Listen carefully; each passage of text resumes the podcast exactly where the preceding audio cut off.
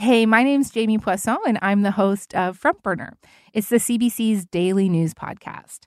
And every day we're discussing the big events and fault lines shaping Canada and the world politics, economics, social movements, you name it. Sometimes we even talk about really fun stuff like the enduring relevance of Lord of the Rings. You can hear Front Burner on CBC Listen or wherever you get your podcasts. This is a CBC podcast. He smashed pretty much every billboard and streaming record that matters. It has already been streamed more than a billion times. Billion. One of his early mixtapes changed the game for emerging rappers. Looking back, it's probably one of the most important mixtapes in the history of mixtapes. Some would argue he was the first one to put Toronto on the hip hop map. I couldn't predict a day when a black Jewish rapper from Toronto, Canada would be the biggest rap artist on the planet. But whether you agree with those claims or not, this podcast isn't really about him. It's about a much bigger story he's a part of. People still to this day point to this is the moment everything changed. It's about the rise of the singing rapper.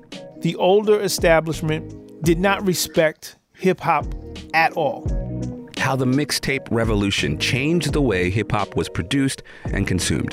The RICO law is what they use for crime bosses, you know, Al Capone or real criminal organizations. I was fucking making mixtapes. It's about what the nice guy rapper says about gender dynamics in hip hop. I feel like, okay, yeah, maybe mans are getting more sensitive, but for who? For themselves. It's definitely for themselves. And about the Toronto hip hop scene and its historic fight to be heard. Either you're not an astute businessman or you're inherently racist when it comes to black music in this country.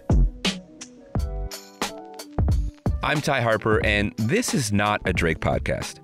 A limited run series about Drake, but not really. It's a podcast about hip hop and how its journey to mainstream dominance gave us Drake in the first place. Coming June 16th. For more CBC podcasts, go to cbc.ca slash podcasts.